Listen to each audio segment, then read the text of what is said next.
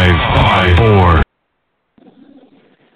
Good evening, ladies and gentlemen, and welcome to Weigh In Sports Talk on a Thursday night, not a Wednesday. This is Thursday, so if you're listening right now, it's not Hump Day. Tomorrow's Friday. We're that much closer to Saturday. So, surprise, surprise.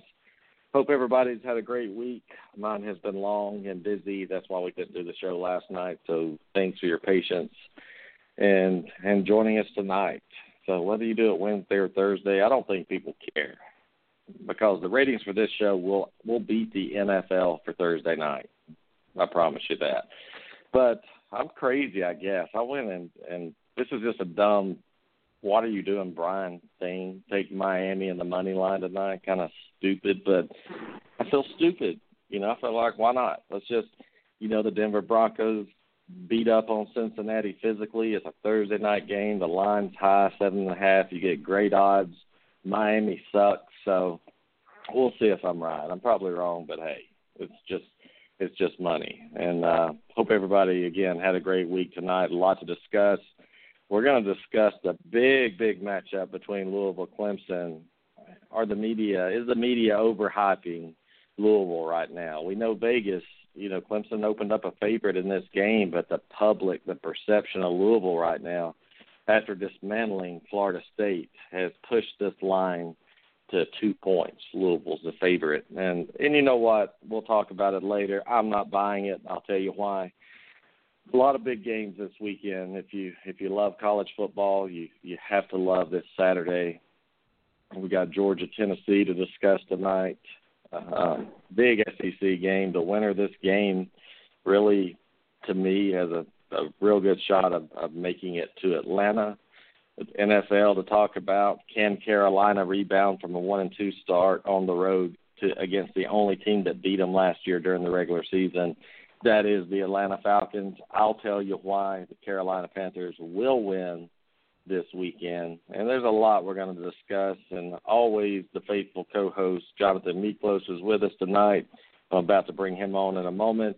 And Jason will be with us, probably Quinn. But Jason Humphrey thinks that uh, Washington State's an easy win for Oregon, I bet. But we're going to talk tonight who's who's going to win. And if I sound tired, I, I am. I did a an hour WebEx presentation today to a lot of people, so this seems relaxing, Jonathan. I mean, just talking sports, sitting back and just like sitting in the bar talking. That's how I want it to be tonight. How you doing, my friend? Oh, I'm doing quite well. My week's uh, winding down to a a close. It's been uh, somewhat uneventful, so that's always a uh, a positive. You sound Just, like you're uh, You sound like you're about to pull the trigger, man. Is everything okay? yeah, no, no, every, every, actually everything's good. I just gotta go. Uh, I gotta get new headlights for the car tomorrow. Uh, other than that, I mean, I'm, I'm look, man. Three thirty Saturday is all I'm waiting for because that that's gonna be that's our season on the line.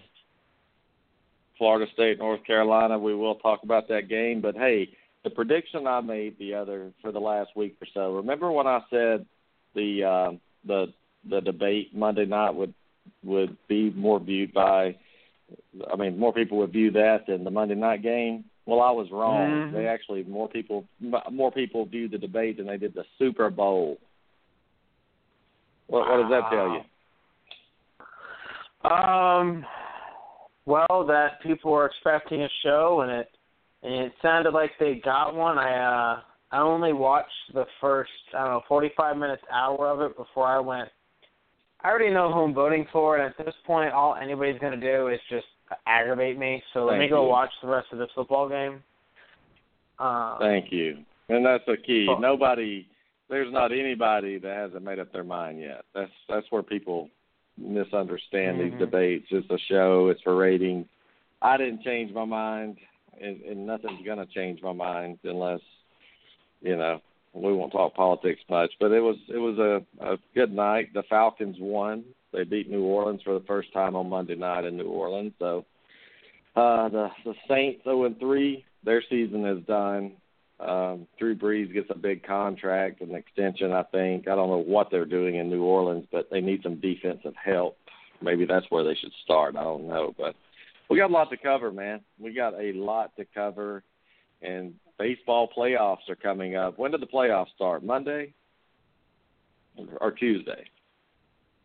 Uh, I want to say baseball. The wild card game is on. Um, I want to say that's on Tuesday.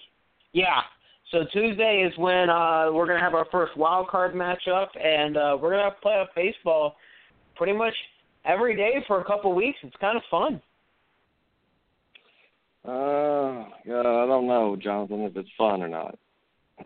No, that's the only time I watch baseball is when the playoffs come. So as long as it doesn't, as long as it doesn't interfere with football, I'll watch baseball. And and you know Tuesday, like you said, October fourth is the the AL wild card game on TBS. Wednesday is the NL wild card game. Jonathan, tell us who's going to be in the American League wild card and the NL wild card.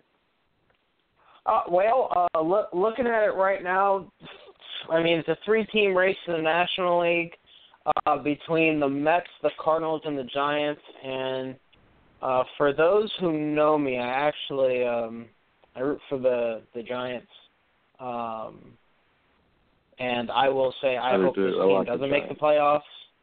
I, I really hope they don't make it. Right now, it looks like the Mets uh, are going to be the team that makes the wild card.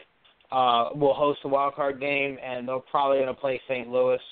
Uh, in the American League East, it's really wide open right now. Uh, I mean, in the American League in general, uh, I think you're going to see Toronto and um, you know probably Detroit. Uh, but I mean, you're, you're looking at Toronto, Baltimore, Detroit, Seattle are all separated by two games. Uh, so th- this is really uh, th- this is going to be a fun one right down to the very end. Yeah, well, we'll keep you updated on baseball. We will give our one minute of baseball talk, but the playoffs actually begin. We have the wild card Tuesday and Wednesday, but Thursday the ALDS game one starts, and got to be excited about that. National League's going to start on Friday, so we we got a lot going on to talk about. We will cover baseball a little bit, guys. I promise you. It's just radio, baseball and radio do not go together for some reason. Don't know why. I guess it's just the way it is. Maybe playoff baseball will be better. But in news, I mean, there's a couple things in Alabama here. We got Blake Barnett withdraws from school, which um, that's tough, Jonathan, because he's a good quarterback. He's young. If something happens to Hurts, like it, you know, anything can happen. What if he just implodes? What if he gets hurt? Alabama, it's not good to to be without quarterbacks, and that's something from Alabama. And also, also one of their star linebackers gets arrested on gun charges. What is it with Bama players and, and illegal weapons, man? And I guess Nick Saban's going to suspend him from study hall tomorrow. He won't be going to study hall, but he will be suited up for Kentucky Saturday.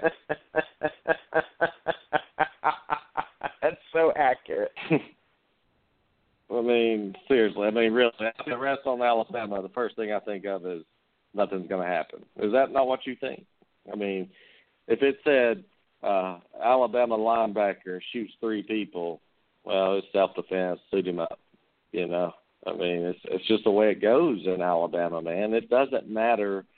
I mean, Auburn gets a player arrested, they're out for a game or something, or but Alabama never misses. I mean, okay, you suspend for Kentucky, a thirty-five and a half point favorite. Is that really a suspension, or is that a a week off to heal? Is that a bye week? I mean, anyway, they said the gun was his. I think the weed was the other guy's, but I think he was passed out in the car asleep. But the weed was just smoke. So I guess the guy asleep was smoking weed.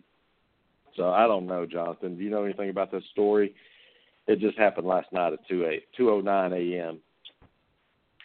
Yeah, I did a little br- a little bit of reading into it. Uh, it sounds like the cop um, was rolling by, smelt uh, the uh, the pot come from the car, walked up and said, you know, what the hell's going on here?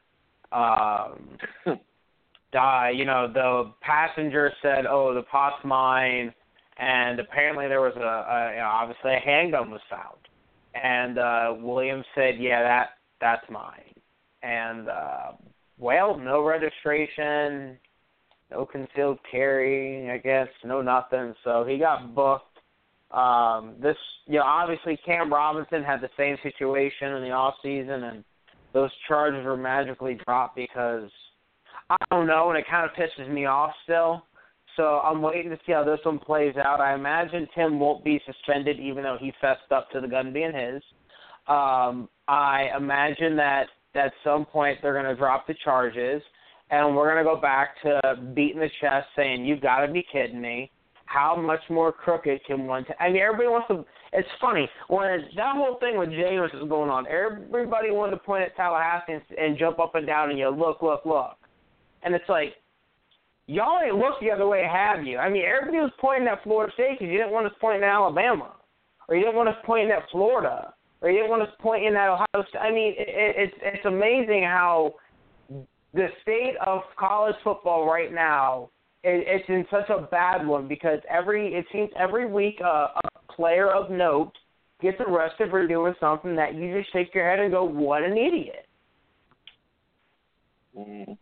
Yeah, there's certain schools that are protected. I mean, there's no doubt in my mind that Alabama, as long as they're on top, as long as they're winning, um, things are going to be swept under the rug. That's uh, you know, that's just the way it's going to be. I'm sorry. And other schools, it's, it's a little different, and you can argue with me if you want. That's fine. You have your opinion. I have mine. But I just think Nick Saban runs it in Alabama. He nobody else has a decision. Nobody else has an opinion. It's his way or the highway, and that's the head coach. That's how you get into the Baylor's of the world, the Penn States of the world, the Miami's of the world. That's what happens when when somebody's in charge, all they care about is winning. But we'll see what happens. But nothing will. He'll miss a practice next week. He'll instead of going to the strip club three times, it'll be down to two, or something like that. Will happen.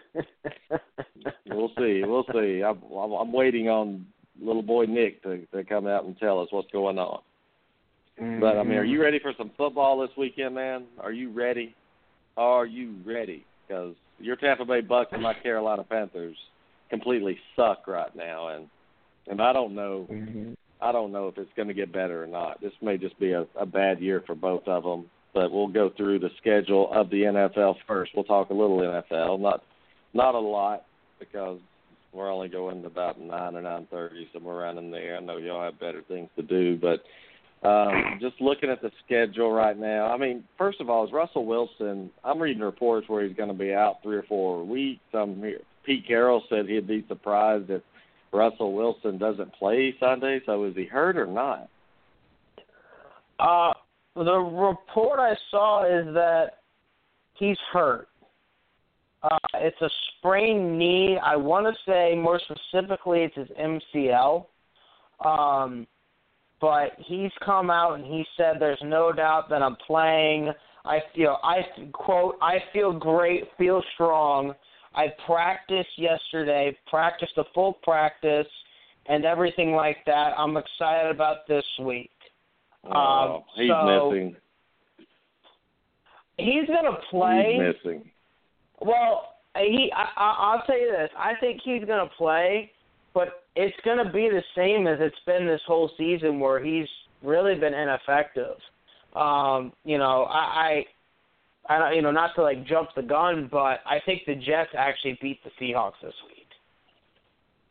Yeah, and it's kind of like J.J. Watt. Are you going to play hurt and be ineffective, are you going to go on the are you going to go on the injury reserve, take care of business, to get healthy again? I think if if Seattle's smart, they they do you know they they rest this guy they get him better because if he's playing hurt first they're struggling anyway and now it's going to be like you said even worse. You have an immobile quarterback.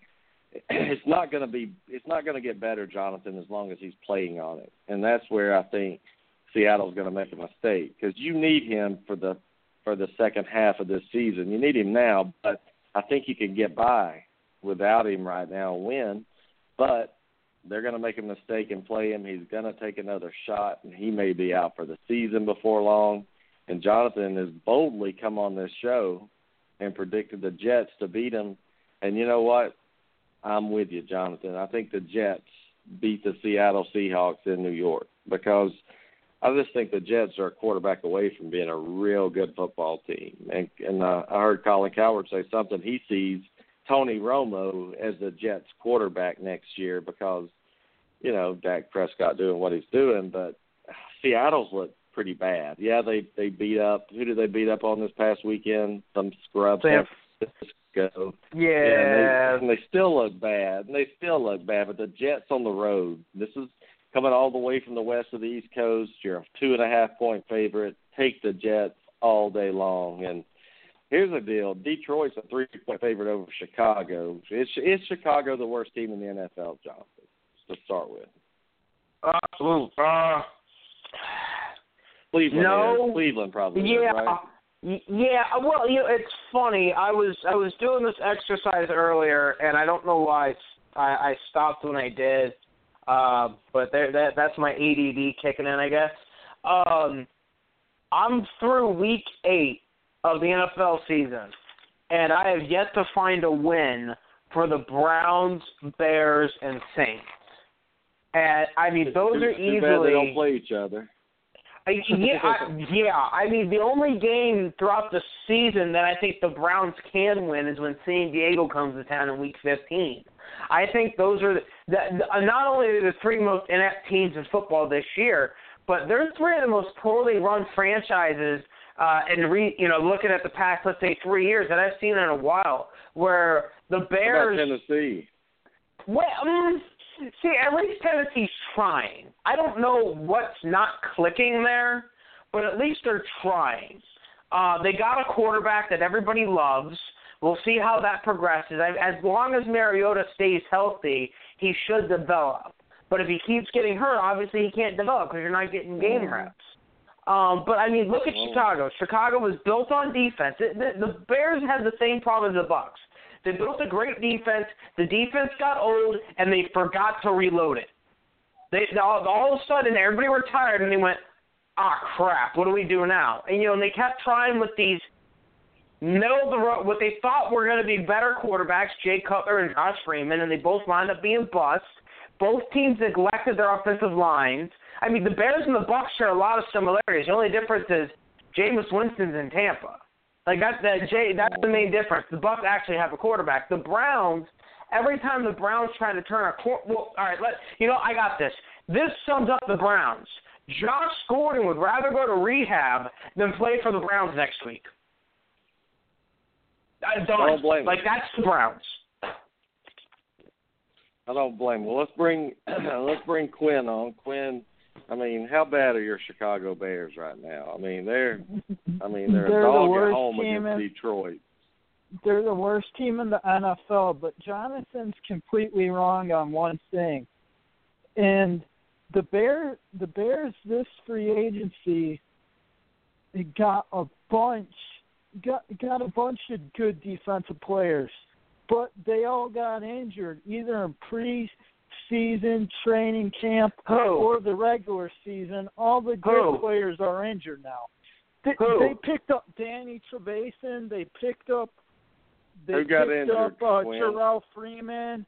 They have a pretty good defensive line with Eddie Goldman, Willie Young, Sam Houston.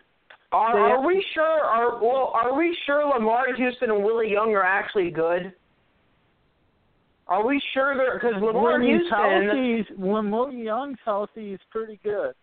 Well, Willie Young had an easy job. They had Ndamukong Suh and Nick Fairley in the middle. They were one on oneing him. Cliff Avril on the other side.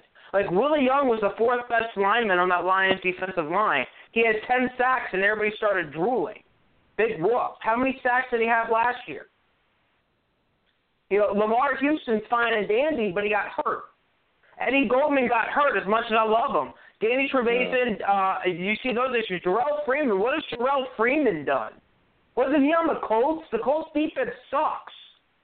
What, what's the Bears secondary look like? An injured Well, the- Fuller, which is a shame. the- Yeah, well, the secondary, I, the secondary is piss poor, but saying the Bears haven't tried to make their defense better is completely, utterly false. But He didn't say that, are. uh, did he? He, he said he said they were built well, no, no, around no, no, no. I, defense. I said the defense got old and they and they and they weren't reloading. I didn't say they've done nothing. They tried to fix it with veterans. They weren't drafting young guys to replace Urlacher and to replace Tillman and to groom these guys. What yeah. they did was we'll have them another we'll have another year. We're gonna have another year. We're gonna have another year. They weren't doing a good job of grafting and grooming guys. They were just kind of hoping nothing went wrong. And Pace is trying Cutler's to fix problem. that. Pace wasn't the free. Pace wasn't in charge, and neither was. Oh, I'm not blaming him, but it, but you you have Here's to agree with me. Your former general manager was horrendous. Yeah, he was. Here's the oh, problem, admit guys. Hold on. Here's the problem. Jay Cutler sucks. Okay? As long Agreed. as Jay Cutler plays on the Chicago Bears, they're gonna suck. I don't care if you brought the the eighty five Bears defense back. The Bears will suck as long as Jay Cutler's a quarterback.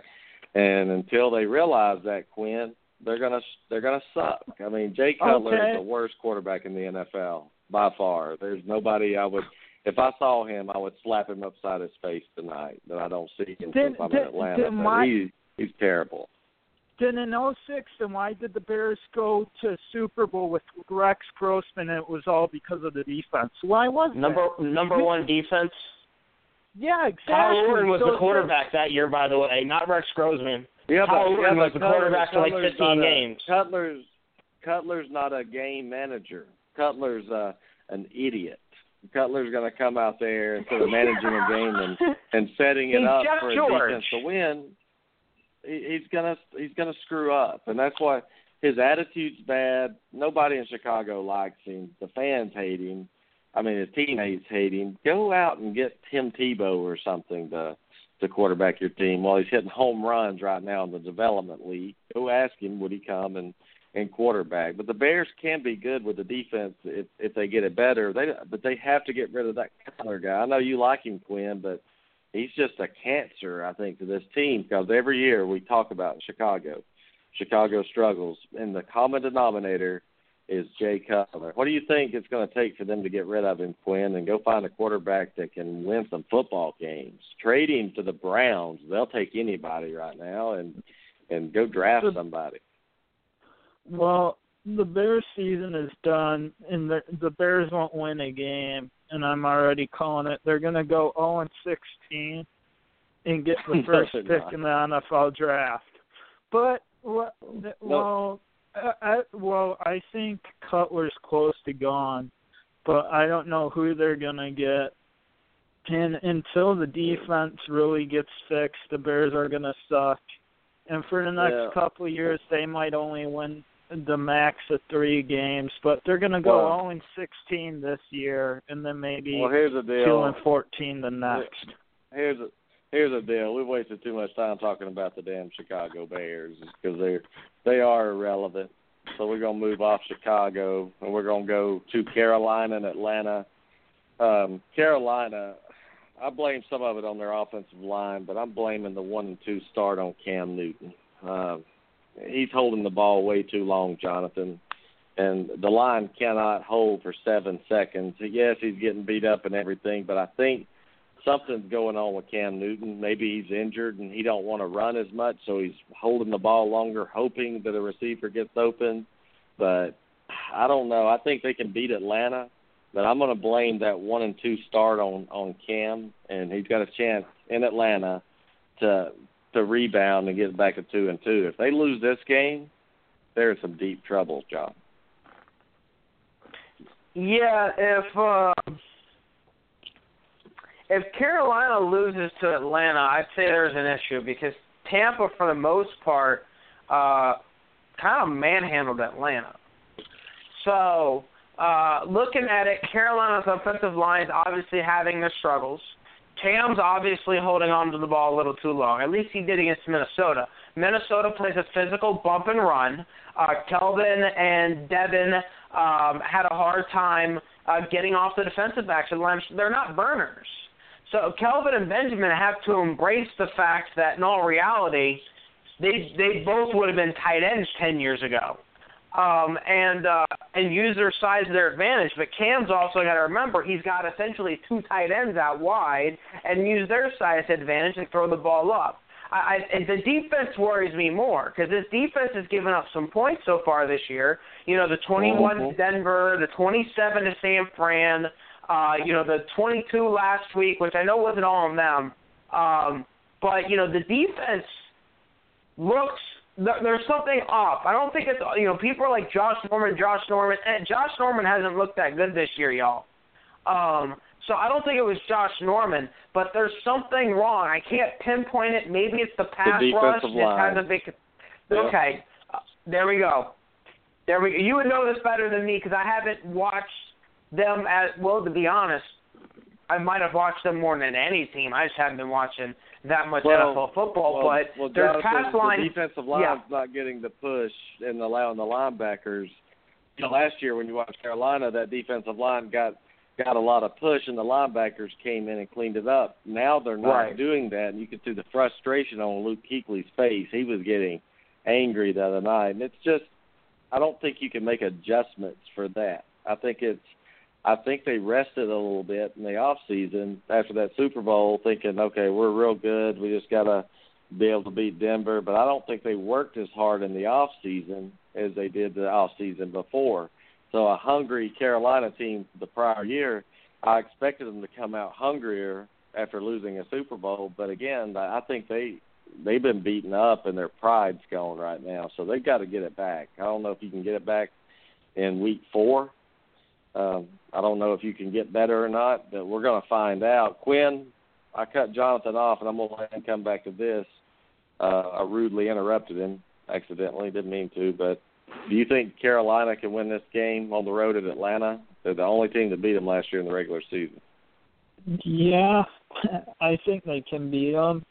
I mean, it isn't isn't Carolina also having offensive line problems? Oh yeah, mm-hmm. that's what we said. Well, offensive line. Well, uh, well, the offensive. I think in order for Carolina to have a good season, the offensive line is going to start having to protect Cam, and I think that's going to be the biggest thing. But yeah, I think they can beat Atlanta. I don't don't think well, Atlanta's that good. well, good. they are, but here's the problem. And Jonathan, we'll go back to you.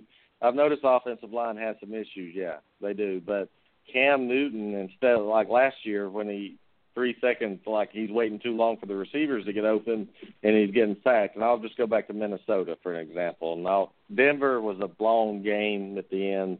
Let's just go back to let's focus on Minnesota. To me, it, like Jonathan gave a good description about the bump and run. Cam should take it and run with the ball, but I think maybe he's beat up a little bit from that Denver game still. I don't think the team has physically healed from that game and they got lucky and they played a San Francisco team in week two, but then they come in with a Minnesota team that that is just as aggressive as as Denver is. So, do you think that'll help them playing a soft team like Atlanta and maybe getting a few games in a row where they can get a rhythm instead of playing yeah. the two best defenses in the NFL right off the bat, Jonathan? I, I do. And the nice thing about playing Atlanta is their interior, for intents and purposes, is pretty weak on their defensive line. So Carolina should be able to run the ball, which will help uh, Cam out a lot. Obviously, not having Jonathan Stewart uh, sucks for them. There's no doubt about that. I, I really think they're going to get back on track, and Cam, but Cam's got to take off because Atlanta's got uh, edge rushers like they've never had really before since Patrick Kerney. Uh, that's going to get after you. So uh, as long as Cam can take off, or they have uh, the running backs just set up to take checkdowns, this could be another long day. Five interceptions for Cam with five touchdowns this year. Quinn, that's more than he threw almost all year last year. I mean, something's going on with Cam Newton physically, uh, and I'm telling you, I can tell by the way he's playing that he's not the same Cam, and it could be just the the Denver game beating him up so bad and then doing it again. But that concerns me. In three games, he's got five touchdown passes, and I think four of them were against San Francisco. So one touchdown against Denver and Minnesota right here. What does he do to to get his game back? I mean, I know Atlanta's not Minnesota or, or Denver, but the guy doesn't look comfortable. He doesn't trust his offensive line. He doesn't trust his teammates. I don't know if he trusts himself right now. It's probably mental. He just has to get it right in his head that he can do it. He's probably mentally doubting himself and mentally doubting his teammates. So it's probably just mental for him. And you're probably right about he might be still banged up because if I remember correct, uh his back was giving him problems in that Denver game after he got a hit a lot. So it's probably ninety percent of it is probably mentally, and then ten percent is probably just him uh being hurt. But I would say it just has to get right mentally, yeah. and then he'd be fine. Well, he's still sixty percent throwing the football, which is not terrible. But we won't hold on that. I'm picking Carolina. Jonathan, you like Carolina in this game? Yeah, I, I do. Quinn does too, right, Quinn? Y- yeah.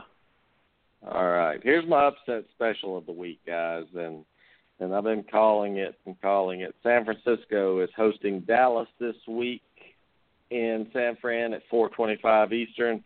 San Francisco is going to beat Dak Prescott and the Dallas Cowboys. Jonathan, don't laugh at me but uh, put your money down on San Fran this weekend. This is Dez Bryant's out.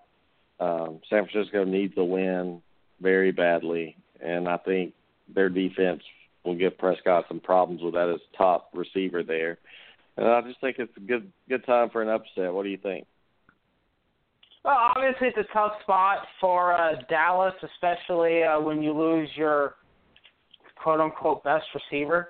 Um, now, my my response with that is though, a they've played really well this year, uh, and they have not been uh, targeting Dez Bryant that much. Actually, the guy leading the team in targets is their slot receiver Cole Beasley. Uh, so I, That's I think as long as him. well, I, they're double teaming him, yeah. But Beasley's like Edelman and Welker uh, and you know they're really good in small spaces at getting open. That's I mean that's who they remind me of. Obviously, it's easy to make the whole oh it's a bunch of white guys comparison. Um, you know, I mean Randall Cobb's in that same category, uh, where you know in small spaces they find a way to just lose defenders because they're so quick and they're so agile. It's not even their top end speed you're worried about. It's how they're going to cut and just burn you and leave your ankles broken in half. Um, uh, you know, I think Dallas's defense looks improved. I, I actually I expect this to be a really good game. I'm going to lean Dallas here just because I think they're the better team. But I, I personally, though, I mean, I'm I'm I'm with you. I think San Francisco has a very good shot to uh, get a victory here. Quinn, who do you like, real quick? I have a feeling that uh, San Francisco will win. Yeah, it's a good feeling. I I got the same feeling, and um, looking at it, we're not we don't have many more to cover. The Giants are visiting Minnesota, and not and here's a, here's another crazy thing. I think the Giants beat Minnesota. I don't know. I just it's just this feeling. I don't know why. I don't I don't know. I can't tell you why exactly. I just think Eli Manning sometimes on the road in a, in a on a big stage plays pretty well. He's not a very good quarterback, but the Giants are a little better, Jonathan, than they have been in years past. I think. I think Minnesota's getting a little bit too much love right now with their start. I think their record can be deceiving. Uh, they beat Green Bay. They beat Carolina. There's two of the best teams in the NFL supposedly, but yet they don't have they don't have Adrian Peterson. They got Sam Bradford. I mean, is Minnesota really this good, or have they hit the the right teams at the right time? Well, I think you could say uh, the same for Minnesota this year that we said for Denver last year, and it's that their defense has just played so well that it's kept them in the games. And really, Denver this year, uh, and the same thing. You know, Trevor Siemian has played really well. Um, this game not being in the cold is disappointing to me. It seems like every time these teams play, it's outside in the cold. Um, I'm going to take Minnesota to win. It just seems like they have Eli's number uh, in Minnesota. Uh, but, I mean, this is a potential playoff matchup, in all honesty, at this point. Quinn, real quick, who do you like, bud? And we got one more. I I I think I think Minnesota wins by about ten points. I just, I just think that defense is too good. Yeah, and I I think y'all probably right. It's just uh a month this week is kind of go with your gut kind of thing for me, and it doesn't mean I'm right. Trust me, it might be that Big Mac I ate is not agreeing with my stomach right now. That could be it. I don't know. I don't know, but I'm going to give you my really my. This is another upset I like. This this week in the NFL is going to surprise some people. I think the Tampa Bay Bucks rebound at home and beat Denver. Call me crazy, call me a lunatic, but I think Tampa Bay has to win. They're in a must-win situation. I think Denver's in a place where they're they're they're happy where they are right now. And the NFL, there's not much separating teams. I mean, there's really not. It's really almost besides the bottom three we talked about earlier. Um, who wants it the most? And I think Tampa needs it the most. They want it the most because if they lose this game and Carolina wins, all of a sudden they've lost what three straight games. And Jonathan, I think your Tampa Bay Bucks pull off an upset at home and they beat Denver. I think Denver's had a tough schedule. I think that Cincinnati game came out of nowhere to me. I thought Cincinnati was a lot. They won that. They weren't supposed to. I think they let down a little bit this week. I'm taking Tampa. Yeah, I mean, let, let me say this since we've talked about pretty much all of them. If I had told you before the season that New England, Denver, Minnesota, and Philadelphia would be the only undefeated teams left this uh, at this point in the season, would you believe I, I would have laughed at you. I'd have laughed I mean, at and you. and hung up the phone. And I, you know, that's with oh, Denver's only starting that guy until the rookie's ready. Well, no, that's not happening now. New England's used two quarterbacks. Minnesota's used two quarterbacks. And Philly's using a kid that had six drives in the preseason and wasn't supposed to start until they traded Minnesota starting quarterback. So I mean, it's amazing. But getting back to this game, this smells like a trap game for Denver. Um, you know, I, I've been telling people, look, I'm not going to tell you not to play Denver. Uh, they're obviously the better team, but this game does not smell right. And uh, looking back at it, I know they only play once every four years, but this always seems to be a tight game. Uh, so I, I think um, a tight, low-scoring game. So I I think this is going to be an interesting game to watch. Um, I'm going to abstain from picking just because I, I truly don't know who's going to win this. But you're right, the Bucks need this bad. You can't ref, you can't not pick, but I'll let you this time since it's your team. I'll I'll allow it. Quinn, who do you Go like Broncos? in this game? Go ahead and give give me give me a Tampa.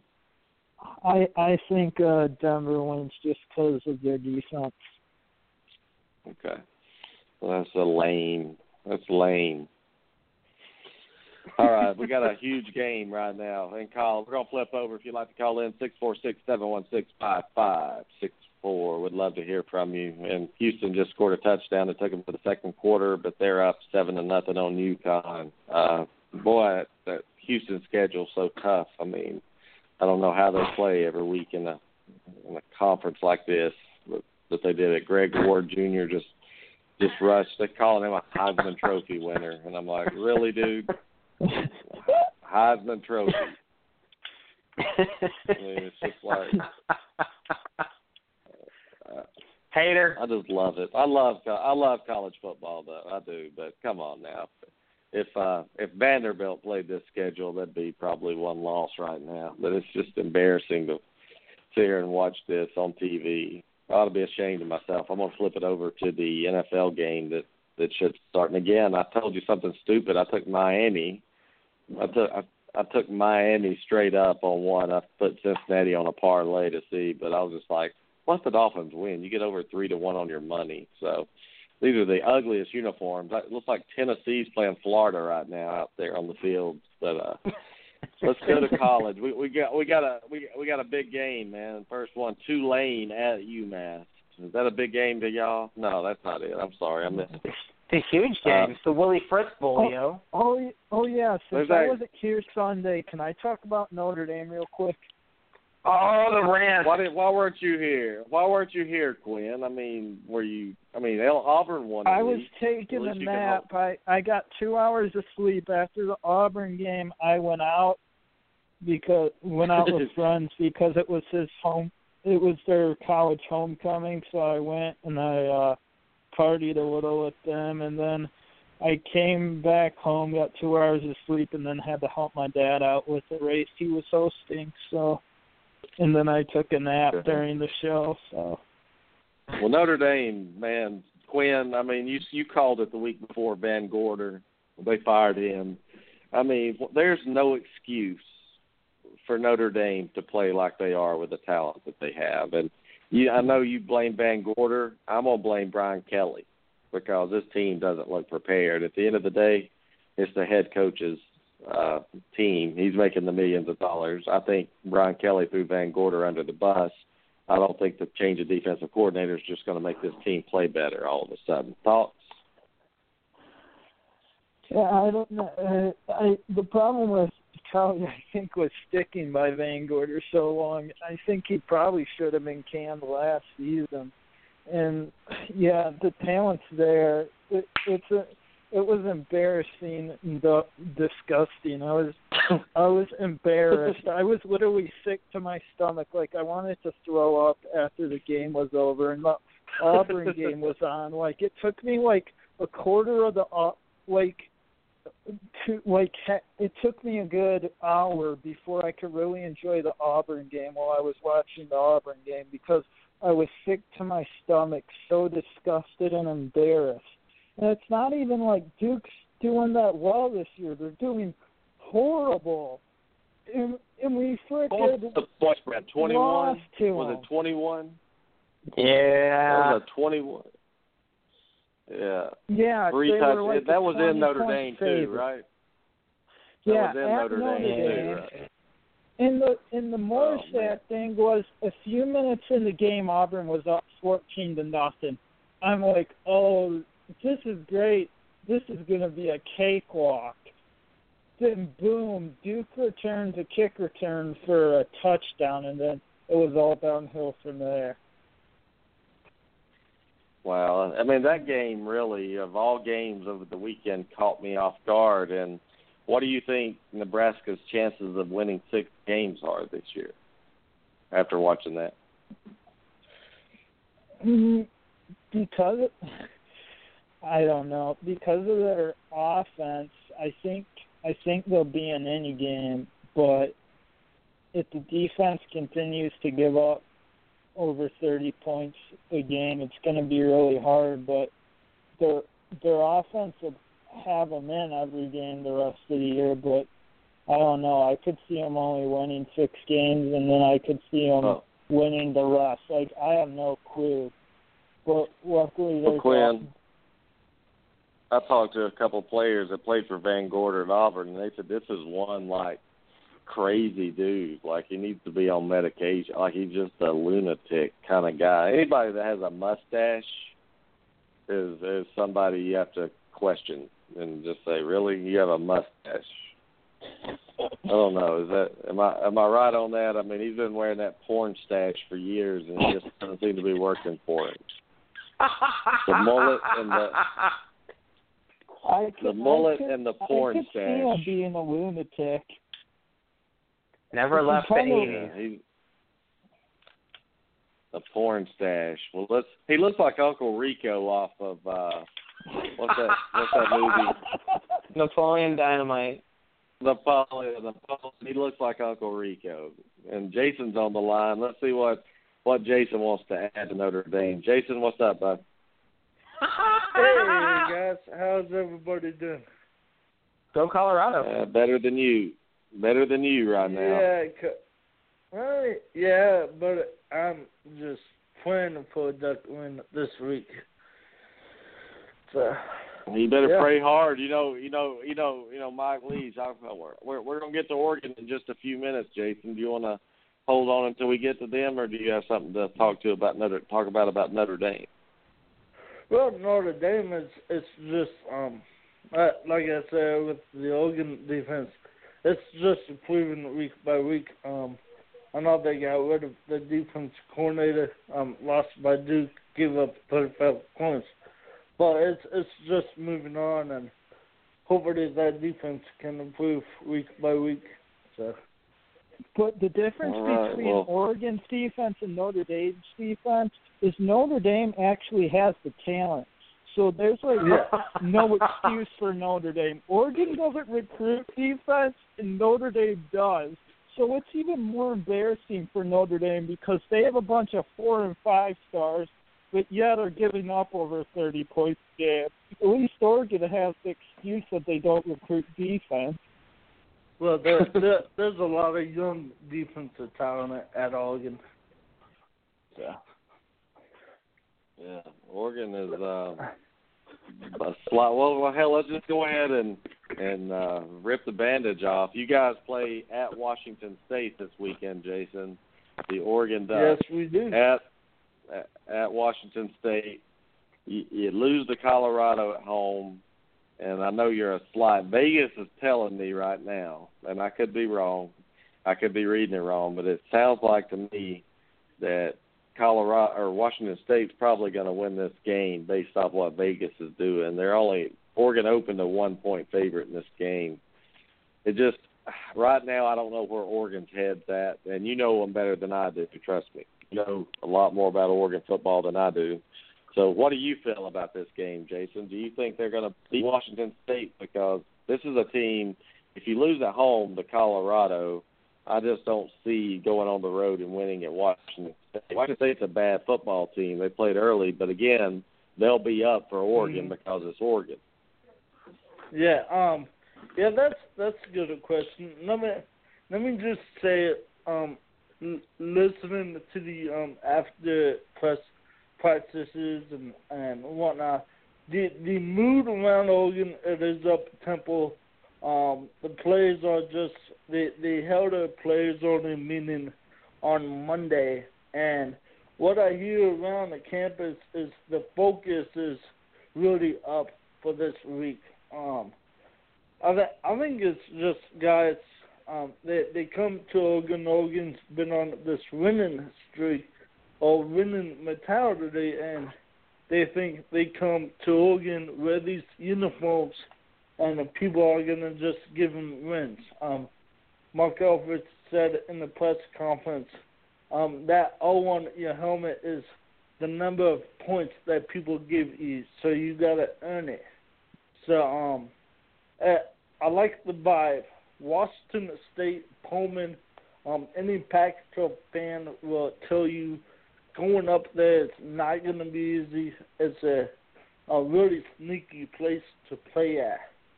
Um, but it should be a very good game. Uh, Royce Freeman does come back for Oregon, which should help the running game. I'm, I'm gonna give you a prediction, Jason. Helfrich is not the coach of Oregon after this season. I I say that he does. Um, last time Oregon fired a head coach for football is 1970s. So that I think the university will will give him patience.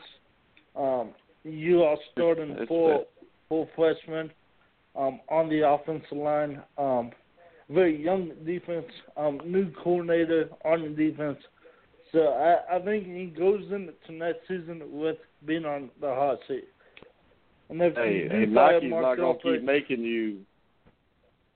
Nike, Nike's not gonna be. That guy's not gonna be giving you millions of dollars to be going five and seven and six and six.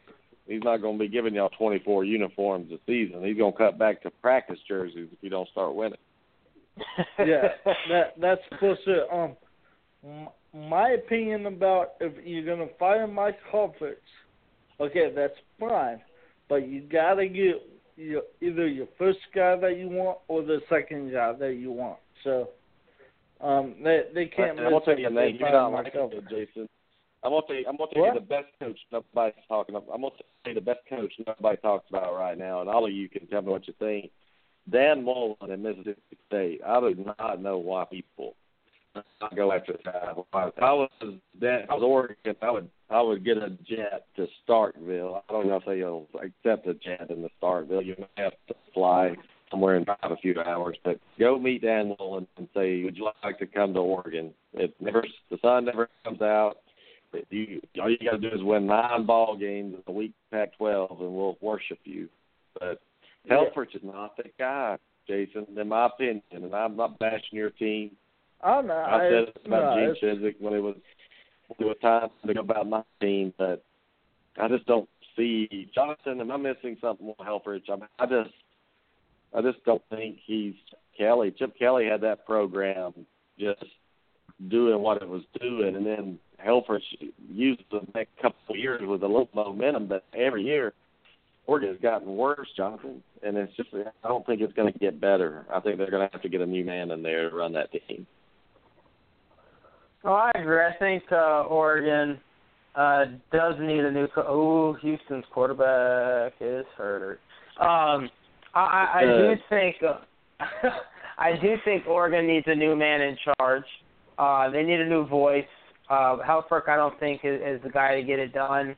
Uh, you know, losing Scott Frost, I think is going to hurt this team. Scott Frost um, probably should have been the head coach this year for Oregon, to be completely honest. Uh, you know, I think Dan Mullen is a name that I, I, you know, I've been hearing a little bit lately. There's been some whispers about Dan Mullen. He should go to LSU.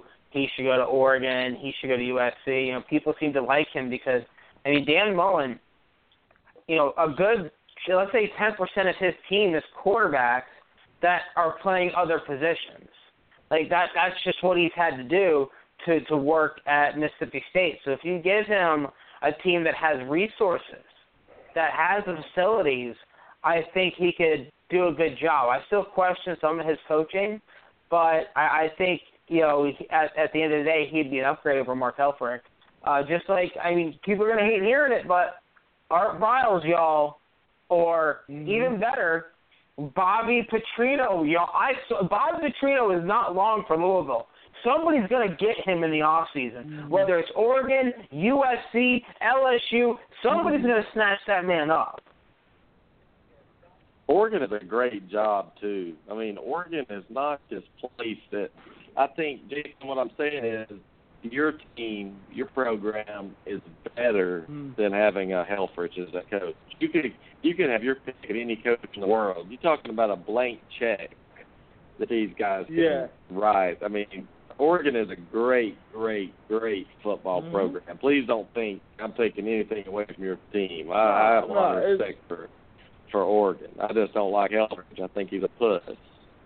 No, I, I've created my own list in my head. Okay, if we do get rid of um, Helfrich, who I would want as a head coach and whatnot. Um, Art Briles does come to mind. Um, his offense would work, but his what happened at Beta is is a little question. I like Bobby Petrino, but I I don't think that he fits. One name that Yeah, I it's would too it's say too it's that I too would- it's too rainy for motorcycle riding up there in Oregon. Bobby wouldn't yeah, come. that is. But a name, a name that comes to mind, and most Duck fans would hate me for this, Lane Kiffin. Lane Kiffin. Get Lane Kiffin up here. Yes, I I know USC didn't work out, but if you give Lane Kiffin and the patience to build a oh. program, Oh. he will he will succeed. He look look. There's a reason why nobody's wanting Kiffin right now. He sucks. Yeah. There's nobody. Look, guys. Lane Kiffin. All these job vacancies and everything. Not on any list is there a Lane Kiffin, and it's because nobody wants him. He's a great offensive coordinator.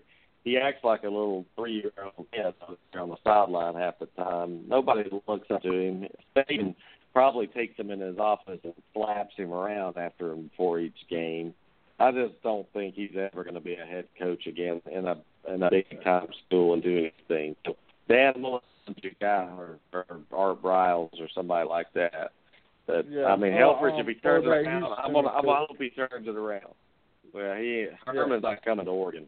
I mean, he he's too hot of a commodity right now. He's like Well, Jonathan I- said I would- he's staying in Houston, or he's I going to would- I LSU. One of the two. I would have said this about Houston. Houston needs to go into a big conference to keep Herman around. That, that's Yeah. my Agree, opinion. yeah. I, I, I don't think Houston All right, could Jason. keep Herman. Okay, yeah. All right, Jason, buddy. I appreciate you. Um, we'll pick this game right now. We know Jason's going with the Ducks. I'm going with Washington State in a slide up there. Where are you going with, Jonathan? I wish the spread was larger um, because Washington State has covered, but the spreads have all been more than two touchdowns. I'm going to take Washington State to win. It's funny. Jason says Pullman's a tricky place to play. It reminds me of Raleigh. It reminds me of Manhattan for Kansas State. Yeah. It's tough. Quinn, who you going with? Uh, I I think Oregon wins. I think they win in a close game. Yeah, it's going to be a close game. You know, but the over under is seventy five and a half. That's ooh, there's going to be a lot of points scored in that one. But Mm. one thing we're missing this week, there's a lot of top ten matchups. I'm excited to to see what happens. Uh, a good matchup in the Big 12. This is not a top matchup, but Oklahoma goes on the road to TCU. Uh, trying to, I mean, to me, Oklahoma's a Big 12 team, and they they play very well in the Big 12. TCU that lost at home to, to Arkansas brought up some red flags to me. Uh, Jonathan, I think Oklahoma tops the floor with TCU this weekend. I think it's it's a blowout. I think it's a touchdown blowout. Oklahoma goes in, and I think Oklahoma's probably going to the Big 12. But they they do have some question marks, but I think they're made for the Big 12. They're not made for play outside the Big 12.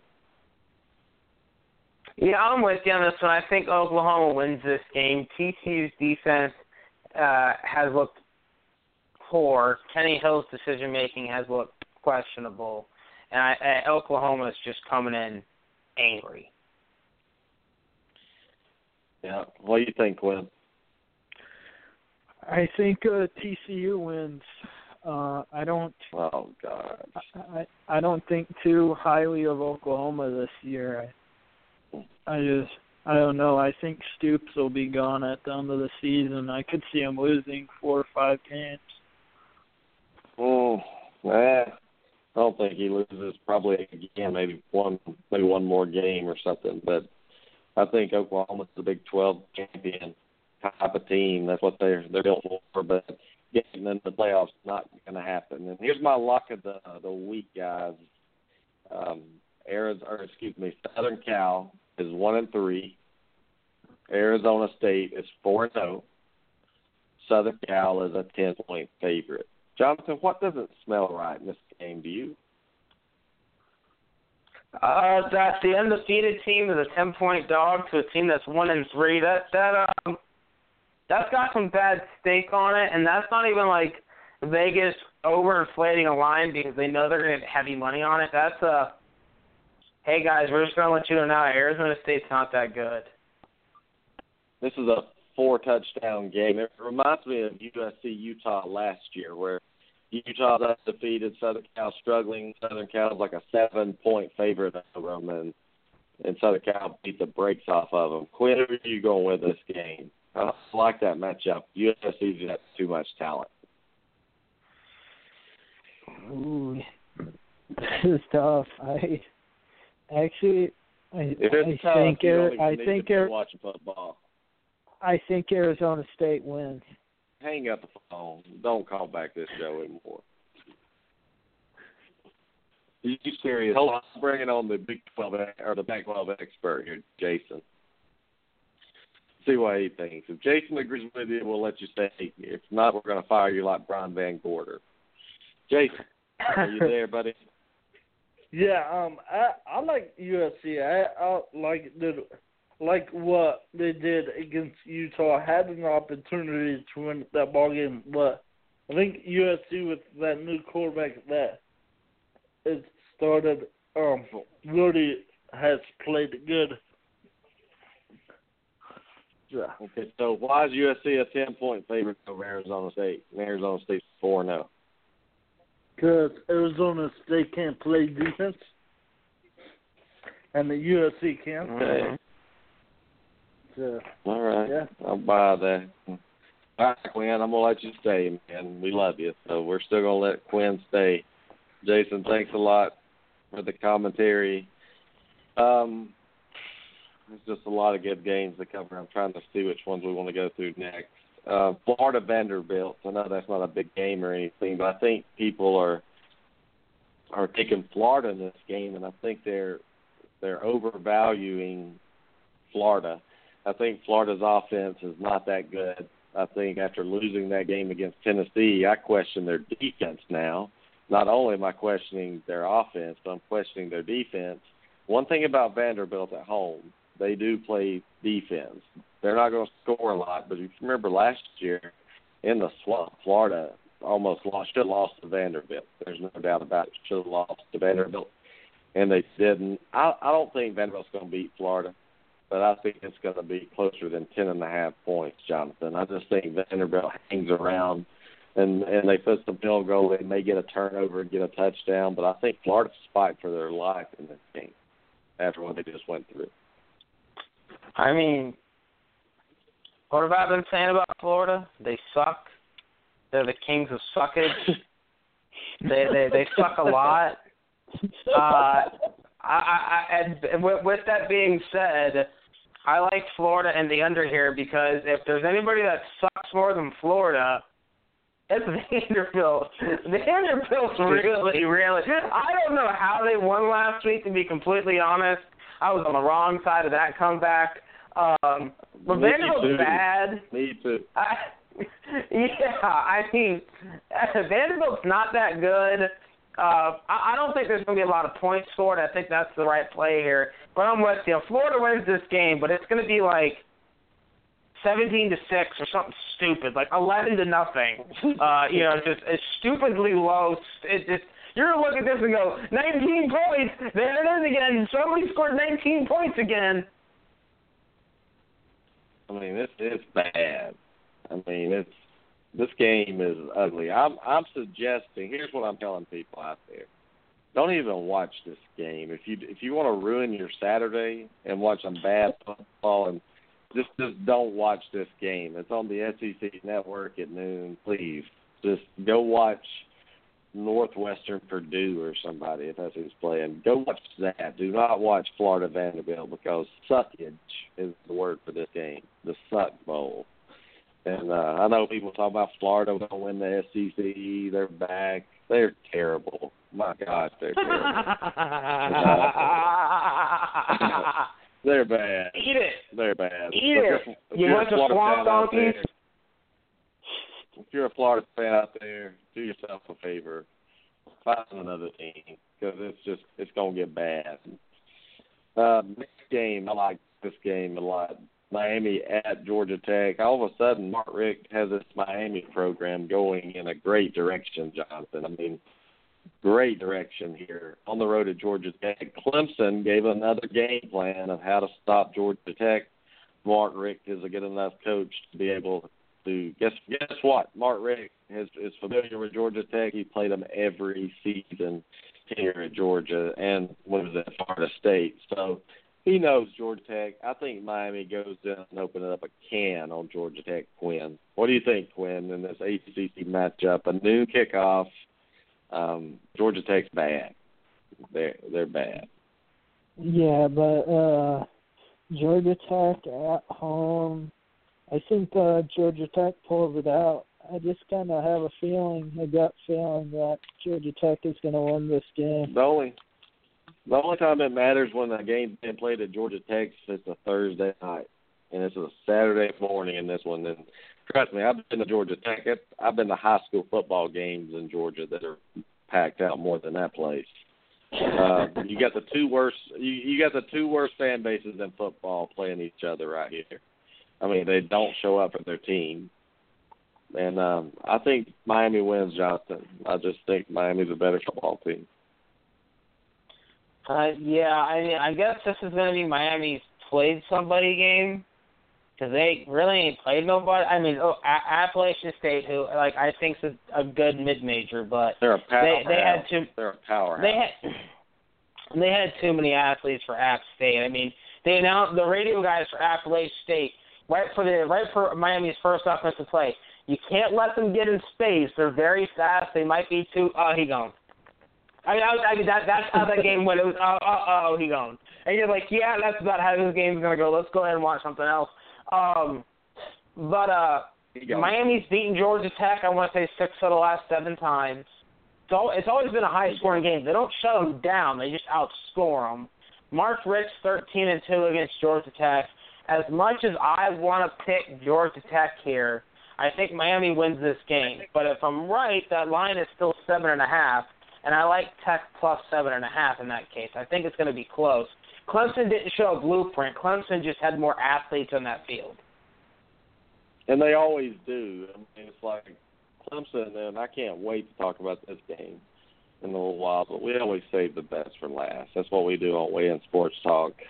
Now, now Auburn and Louisiana Monroe is a tough game, Quinn. That's a that's Auburn's first day game, and in the daytime. Do you think John Franklin III plays more than a half in this game, or do you think they're going to let Sean White continue to suck the offense dry in the red zone? Well, uh, I think it. Uh, I don't know. Come on, wake up. Let's go. I could I could see Franklin playing the whole second half. I don't know unless unless it's like twenty to zero after the first quarter, maybe. But I, I, I, I don't see him playing more than okay. a half. All right, you don't you don't know the answer, so um, I think I think he plays at least a half in this game, Jonathan. I think this is a time if you want to see Franklin at least do something, have a drive of his own, have a half of his own to compete. I think this is it. I think this is a game, and maybe you don't you don't bring him in, you start him, and you let him see what he can do in this game. I don't know who's starting. I'm sure it's going to be Sean White again, but your red zone problems are because you don't have a dual threat quarterback.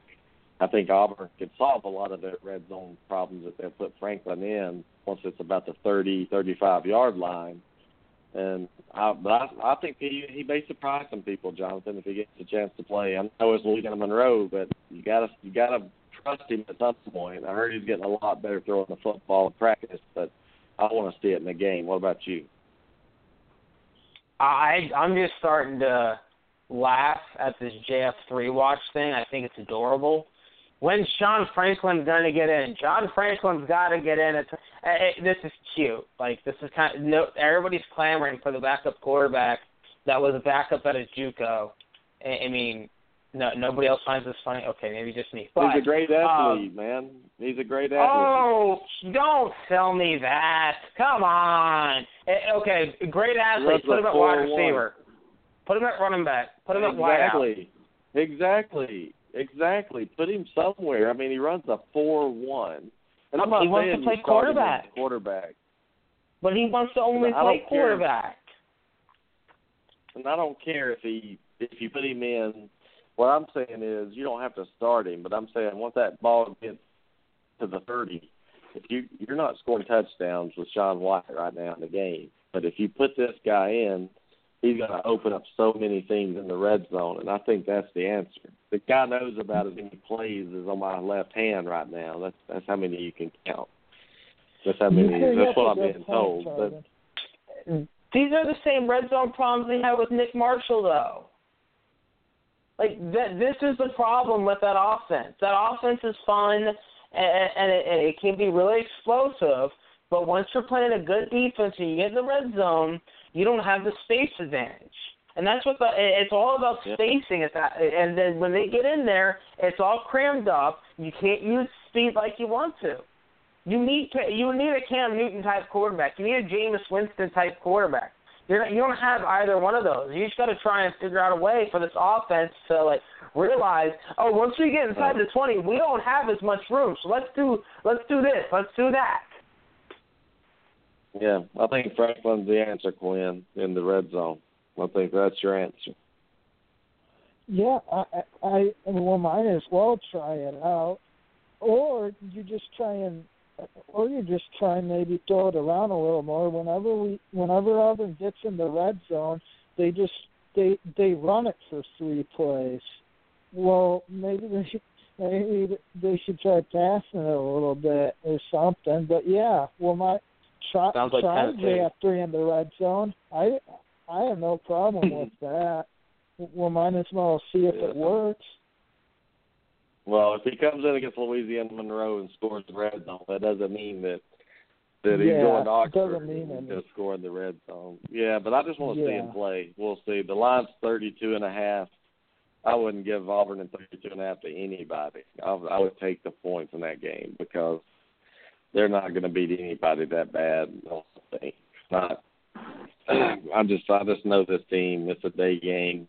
They're home. They're big favorite. Know why we're talking about this game, except that I just wanted to. But uh, Big 12 battle going on, a, a good one. But again, it's a noon kickoff game, and these are these are tough to pick. Oklahoma State's a two-point favorite over Texas. Jonathan, after watching Notre Dame the last few weeks, watching Texas lose the way they did to Cal, I think Oklahoma State's just a better football team. And I think they're still pissed off from getting ripped off by those officials Yeah. um, earlier in the season. I like I like Oklahoma State to win this game against Texas. Because I just think they have way too much speed on this team, and I think playing in Stillwater's a tough place. Yeah, I agree. I think this is going to be a good game. Uh, I think you're going to see a lot of points scored. Um, so the over is not a bad play, even though it's like seventy-one and a half. Still, you know, like, there's no defense here. Seventy But, uh, now. Yeah, well, it's trending in the right direction for me then. Um, but I, I I think Oklahoma State's going to win this game. You know, it's like I said after Texas beat Notre Dame. Let's everybody calm down. We're not sure if Notre Dame is anything yet. Notre Dame clearly is. Well, they're they're they're nothing. Um, you know, so I, I think uh, I just think Oklahoma State's a better team. This is a team that I had being better than Texas coming into the year, and I don't think that's changed. No, Quinn, who do you like? I like Oklahoma State too. Good. I'm glad you do. And LSU at home against Missouri, a night game. The week after Les Miles gets fired, Ed Orgeron's the interim head coach. He brings back a player suspended by Les Miles. I don't know if Fournette's going to play. He's questionable. But Jonathan, this has a blowout. I think Missouri's not a very good football team. I mean, they lost to Georgia at home for God's sake. They they looked terrible when I've watched them play.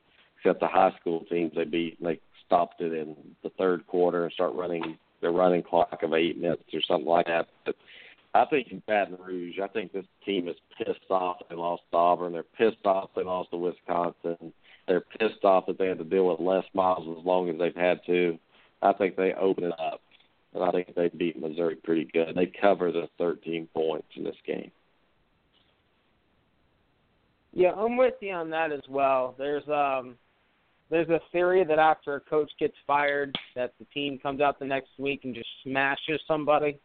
Uh and I think that's a perfect case uh for uh for LSU.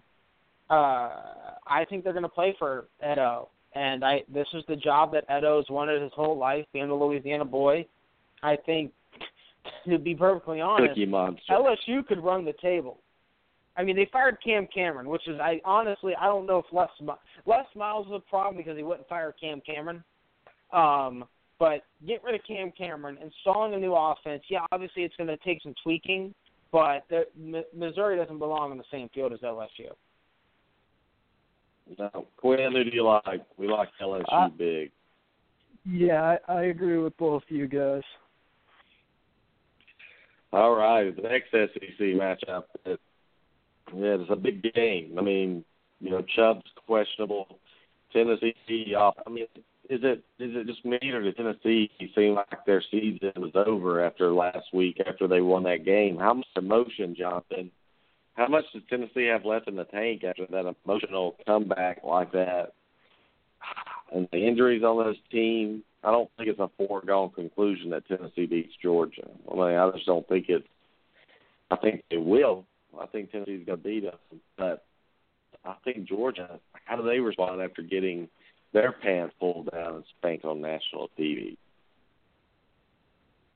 Yeah, go ahead and lay these points and, and go ahead and go heavy on it.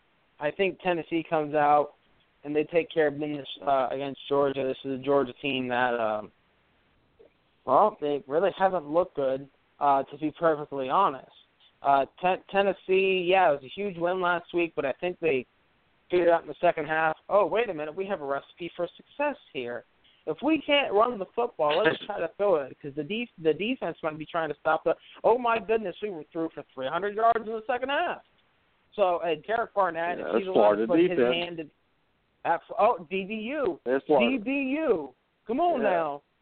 Yeah, so Yeah, Florida defense let isn't their- as good as we thought, huh? Oh, my, the Florida's defense is never as good as people think. Uh, let Derek Barnett put his he- put his head down and just get after the quarterback. He'll have three or four sacks, just like he had what two or three in the second half last week. I like tech, Tennessee heavy. I think they smoke them and send a message. Hey, Yeah. this is our division. We'll see you in Atlanta. And I think they they're I think they finally realized that, you know, even though Virginia Tech they started out bad, Appalachian State, I think Quinn, this is the in order for me to to think of Tennessee as a contender, I have to see them go on the road and be able to blow out a team like Georgia first half, not just not just come back at the end and play. I want to see them play in the first half too. So four quarters is needed for me to to be so. I think Tennessee wins the East anyway. I don't care if they play second half football or not. But to beat Alabama, to beat Texas A&M on the road, they need to get in the habit of playing that first two quarters as well. So I think Yeah. Tennessee wins. Jonathan picks them. Who do you think, buddy? Who do you like? No, yeah, I think Tennessee wins, and I think they'll beat them like Ole Miss did if uh, Tennessee comes out playing fast and uh, has a good first quarter. I think if they have a good first quarter and get rolling, then they could put up about over 50 points and hold Georgia to probably less than uh 17. I kind of see it going as like uh what Ole Miss did to Georgia if Tennessee gets rolling Well, early. Yeah, if they get rolling. I don't know if anybody. I mean, Ole Miss was hot that day. I mean, they were playing perfect football, and they were doing what they had to do. And they, I don't, I know Georgia is not as bad as is is what they played. They can't be, but I don't think they're good enough to beat Tennessee. Tennessee's just got too much talent. I'm sorry, they just they're way too much talented. So we're gonna go with the Vols here on Wayne Sports Talk. If you'd like to call in, I need to check the studio six four six seven one six five five six four. You have about eight people in there. We need you to press one if you want to talk, guys. So don't be shy. Don't be bashful. Hit number one. We'd love to have you in. Uh, Big Ten top ten game here, and I think um, Michigan Wisconsin is going to be a great football game at three thirty. I just I just think this Michigan team is a good football team, and I I think Wisconsin's a good team um, that that's overrated from what what they are in the polls right now. They they beat an LSU team in a defensive struggle that was having quarterback issues. Had the wrong quarterback in. Then they beat Notre Dame, and I think everybody thought Michigan State was was real good, and then Wisconsin embarrassed them. Michigan State turned the ball over. You can't turn the ball over against a Wisconsin team like that and beat them. They're not explosive enough. Jonathan, I think Michigan in the big house blows Wisconsin out. Uh, I do. I think it's going to be 17 points or more in this game. I think that line at ten and a half is going to draw a lot of Wisconsin people in. A lot of people are going to take those points, but I'm telling you, Michigan is explosive, and Wisconsin's not. And Michigan at home, I think Harbaugh. If you look at his his mo mo, he's he's blowing teams out, and and that's what he does. I like Michigan big in this game. Yeah, I'm with you. I think Michigan boat races Wisconsin. I, Michigan's just looked so good. Um, they're going to be able to run the ball. They're going to be able to, to get it done during the uh, through the air. What they did to Penn State last week defensively was, was just amazing. And you know, underrated part of Michigan's game, but everybody's starting to really talk about this guy is the return game, and Jabril Peppers in particular. He he's an electric return man. He tends to be the best player whenever he steps on the field uh, for a given game. I, I just I see blowout here. W- Wisconsin should win the Big Ten West. I think they're the best team in it, but they're not going to because they got the schedule from hell. Michigan State, Michigan, Ohio State, Nebraska, and Iowa all in a six week stretch. is not fair. Oh, that's a. I mean, it was. I looked at that schedule, and people talk about Bama's schedule tough, Auburn's schedule tough. There's nobody that plays a schedule like Wisconsin. I'm sorry, there, there's nobody out there that can compete with that. And and you know, Wisconsin's playing over their head right now, Quinn. But you know, up there in Wisconsin, those guys can't play against teams that that are really more athletic and explosive on offense. And I think Michigan is just that. I think Harbaugh's a lot better coach, and I think he's going to exploit all the weaknesses of Wisconsin.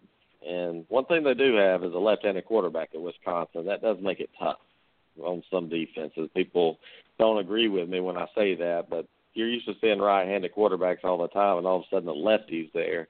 It does take some adjusting. So it may be closer early in the game, but Michigan big Quinn.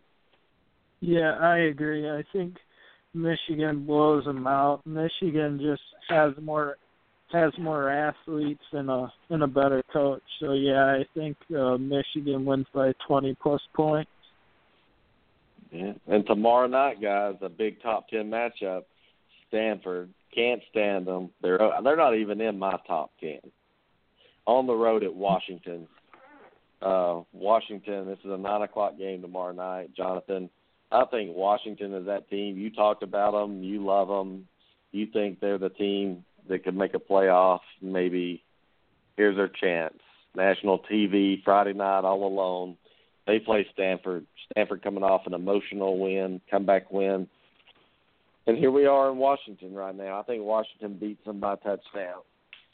I just think there's there's a lot of firepower on that Washington team. They're well coached, and I just don't think Stanford's that good. I'm sorry, they're just not that good of a football team. Yeah, I agree. I mean, well, a stat that kind of got brushed under. Stanford got 48% of their production through the air on that last drive against uh, UCLA. I mean, I, I think they wound up with 134 yards total for the game. You can't do that against yeah, Washington. prevent. Wa- yeah, I mean Washington's two running back deep. Um, they got good athletes out wide. They got a good quarterback who, I mean, I want to say the kid's a true sophomore. Um, and they got a mean defense led by Budda Baker, one of my favorite names to say. Um, I think Washington wins this game. This is a statement game for Washington. They win this game, they're going to be riding really high. This is a Stanford team. They've been given trouble for a couple years. Um, I, I think they win this game, and I think they can run the table after this. I truly do. Yeah, I took two 28 point favorites tonight. Houston and Texas Tech looking good so far out there. Houston up 28 to nothing, almost second quarter. TCU or Texas Tech's up 14 to nothing in the I think early in the second quarter. Quinn, who do you like in this one, baby? I'm going with Stanford. Oh God. And Why do you Tarvin, always I must, kill? Tarvin, I must say, you never liked Stanford. I've heard you say it's been a couple of years now that you always say I don't like Stanford. Yep. And I'm usually always right too, aren't I? How many how many playoffs have they been in? How many national championships have they been in? Stanford's done pretty well the last few years. For what? I mean, championships. I mean, uh, what have they won? How many Pac-12 championships have they won? They won last. I I'm pretty sure they won a couple. I know for Mm. sure last year they won, and then I think a couple years. Yeah, but how many losses do they have? Three. Last year, I think they did. Yeah. It Yeah, that's what I'm saying. bad. Stanford's always overrated. They got this coach that everybody thinks is Martin Luther Shaw- King. I mean, Shaw is a good coach. Mm, he's all right. He's overrated. He's I overrated, mean- guys. Stanford. Well, I mean, Stanford's played in one, two, three, four, five BCS bowls or whatever you want to call them now, New Year's Six bowls. Um, since 2011. They've played in three of the past four Rose Bowls. Um, they played in the 2012 Fiesta with Oklahoma State. That was number three and number four. Um, that that was the How many rings do they season. have? Uh, well, you know, so, you know, you see, it's funny. Stanford is that team that is almost there every year. It's like, oh, they're gonna turn. No, they're not. They're gonna. No, they're not. They're gonna turn that. No, they're not. I mean, Toby Gerhart finished second to Mark Ingram in the Heisman. You know, well, he shouldn't have. Christian McCaffrey finished second in the Heisman to Derrick Henry. No, he shouldn't have. I mean, then you had Robert Andrew Luck. This is how bad Stanford's luck is. Andrew Luck finished second in the Heisman running to Cam Newton and RG three. Three years in a row they had the Heisman runner up. You know, they're like they they always wind up being number three or number five. When the playoff comes out, up there's a number five team, Stanford. Well, wait a minute. How come they're number number four? Why can't they be number six? Like, why do they always have to? And if there was, and winning? if there was, and Jonathan, if there were 16 playoffs, it'd be seven. If there was a 10 team playoff, it'd be 11. I mean, that's Stanford. I mean, they're the they're underachievers, man, and they're not as good as people. I've watched them play, and I'm just sitting there thinking, my God, they just. I mean, they. If I'd have hit, if UCLA would have just hung on and won the game, I'd have lost. I'd have won two grand, man. I mean, that's that's what pisses me off. that was a seven thousand dollar me, but uh, But- thank you for I'm telling you, return for a Quinn. touchdown. So I just falling on it. Yeah, that was smart. That was smart by punter. We got a smart punter. Kansas is celebrating their safety.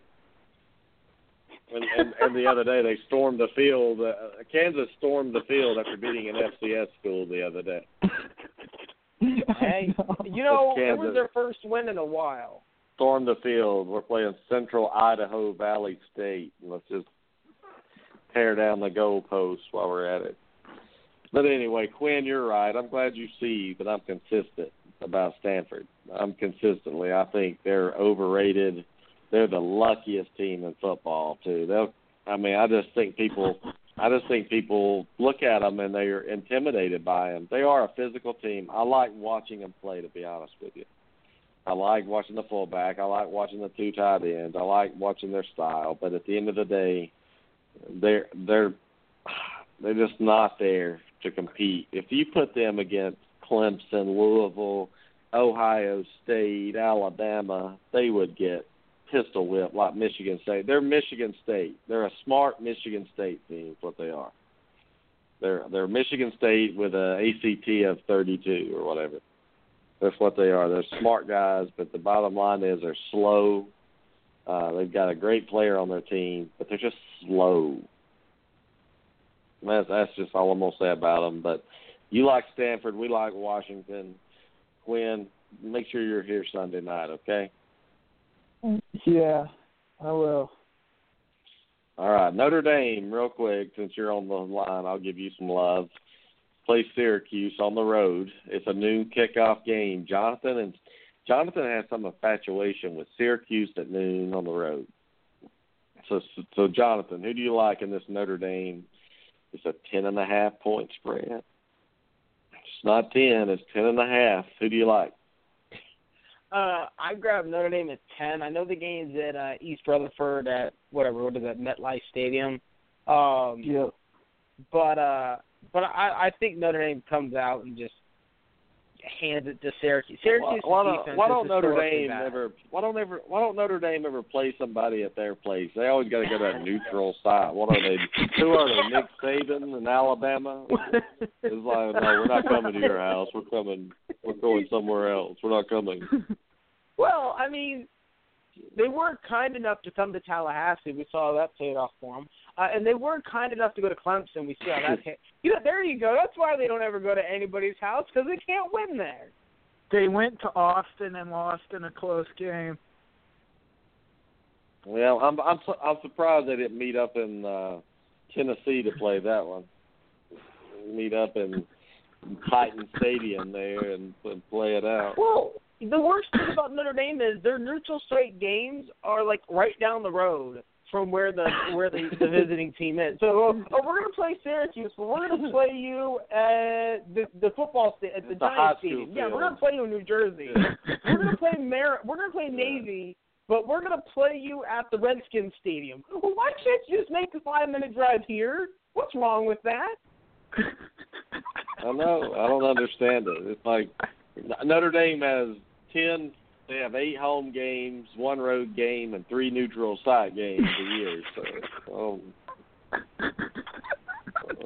I don't know. But Quinn, your boys get a win this week, and they turn it around.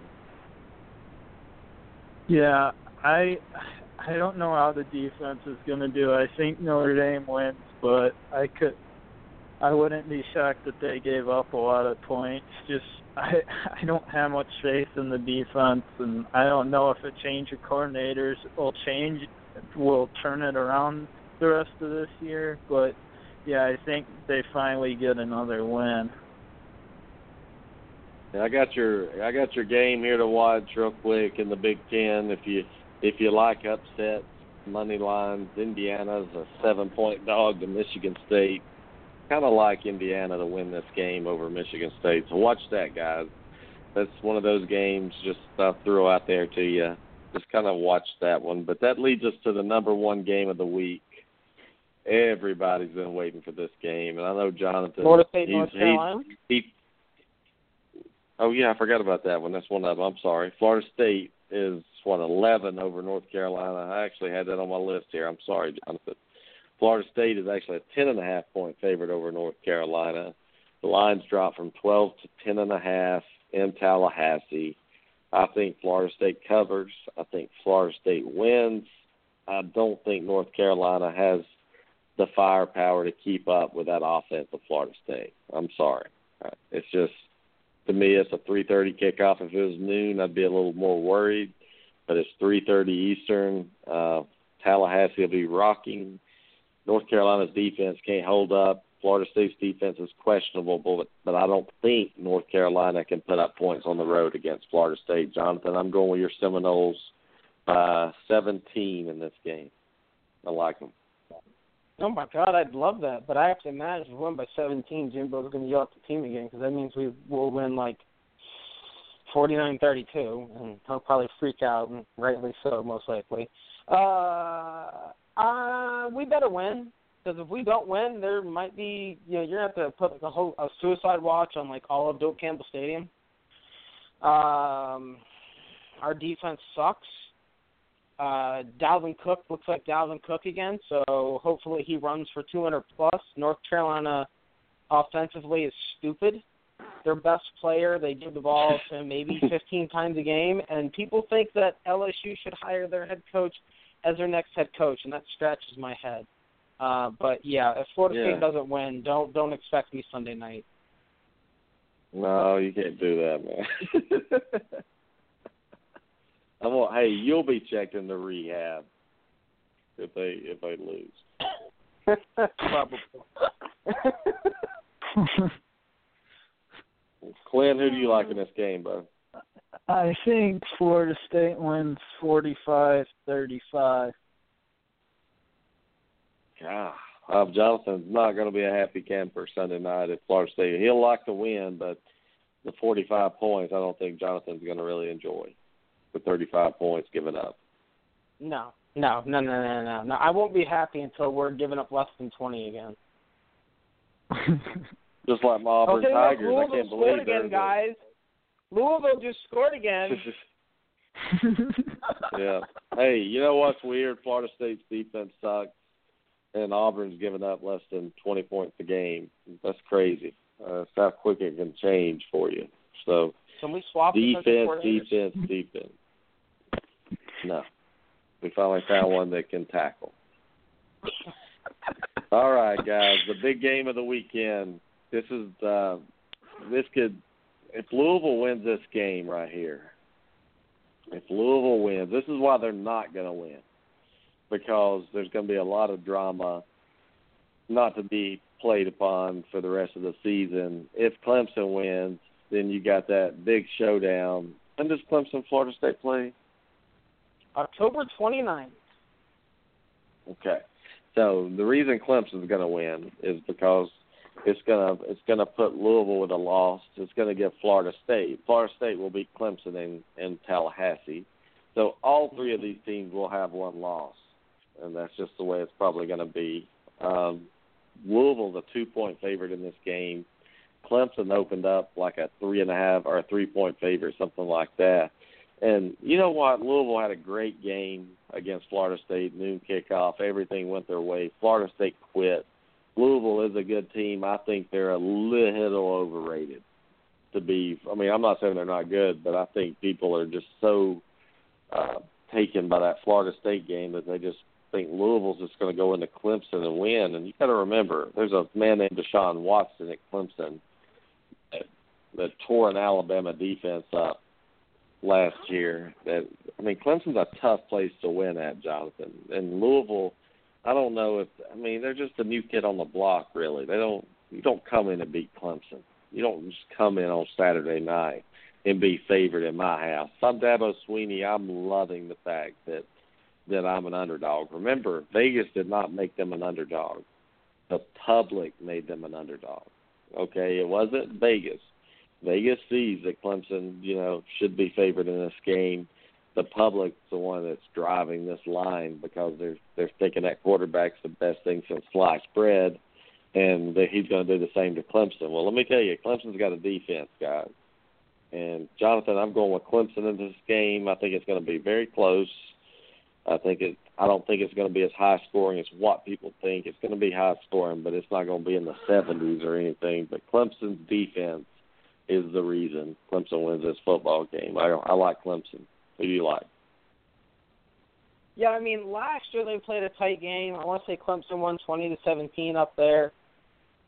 It, this has gotten to the point where it's kind of funny uh, Louisville's biggest game was the Sugar Bowl against Florida, and then no, wait, it was the game against West. No, it's Florida State. Now, now it's Clemson. So apparently they're having like all these new big game moments. Uh, this is a statement game for Clemson. I think Clemson comes out and from start to finish, they just are more physical. Uh, guy to watch is Ben Boulware. He gets one big lick on Lamar Jackson. Lamar Jackson's going to be looking over his shoulder the rest of the game. Clemson shouldn't be an underdog. I love that they are because it's extra motivation. Dabo's got this team probably as jazzed as they were for that pizza party last year. Uh, I, I'm going to take Clemson to win this game by at least seven. Uh, th- th- this this Clemson team's kind of been sleepwalking, but now they're they're playing a team that ranked ahead of them. Is supposed to be better than them. Has a Heisman Trophy quarterback. He, mm, Deshaun Watson. Then we're gonna have something to say about that. I'm gonna take Clemson. Quinn.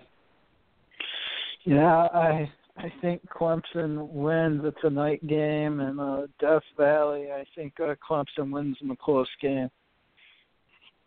Yeah, I mean it's just bottom line is the worst thing for for Louisville is that win over Florida State in that passion. If Louisville had beaten Florida State twenty seven to twenty three, I think this was a dangerous game for Clemson. I mean, real dangerous. And but I don't think I think they peaked a little too early. I think Florida State quit way too early in that game, and we've seen that Florida State's defense is not what it what it used to be. So you put all those things together, Clemson will be rocking. Deshaun Watson, he's returning, man. He's that's his team.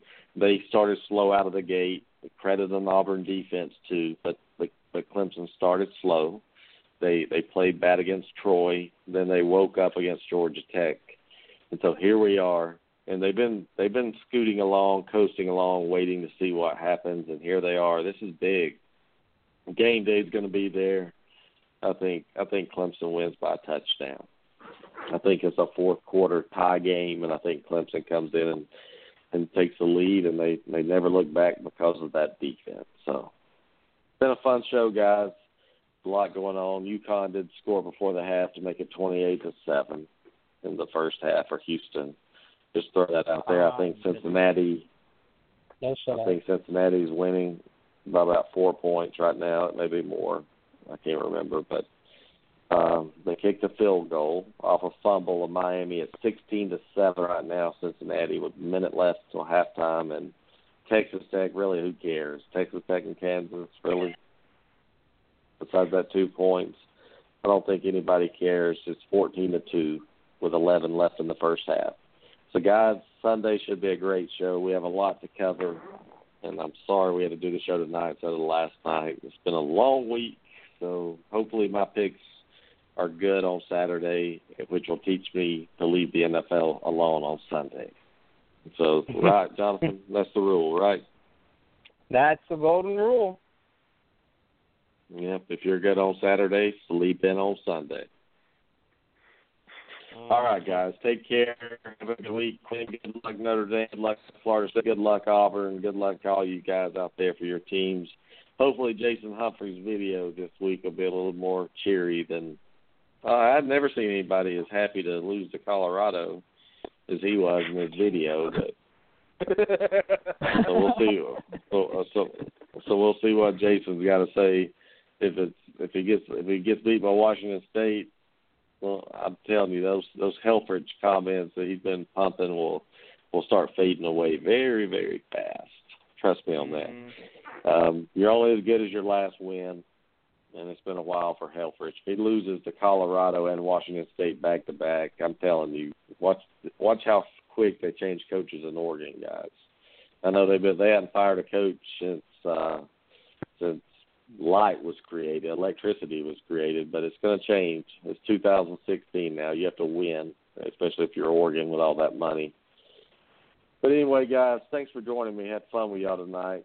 Always fun getting Quinn, busting him up. Jonathan, having fun with you. We all have fun with each other, so hey, that's, that's what makes the show good. So see you Sunday night, guys. Take care. God bless. Talk to you soon. All right, y'all. I'm good. See you.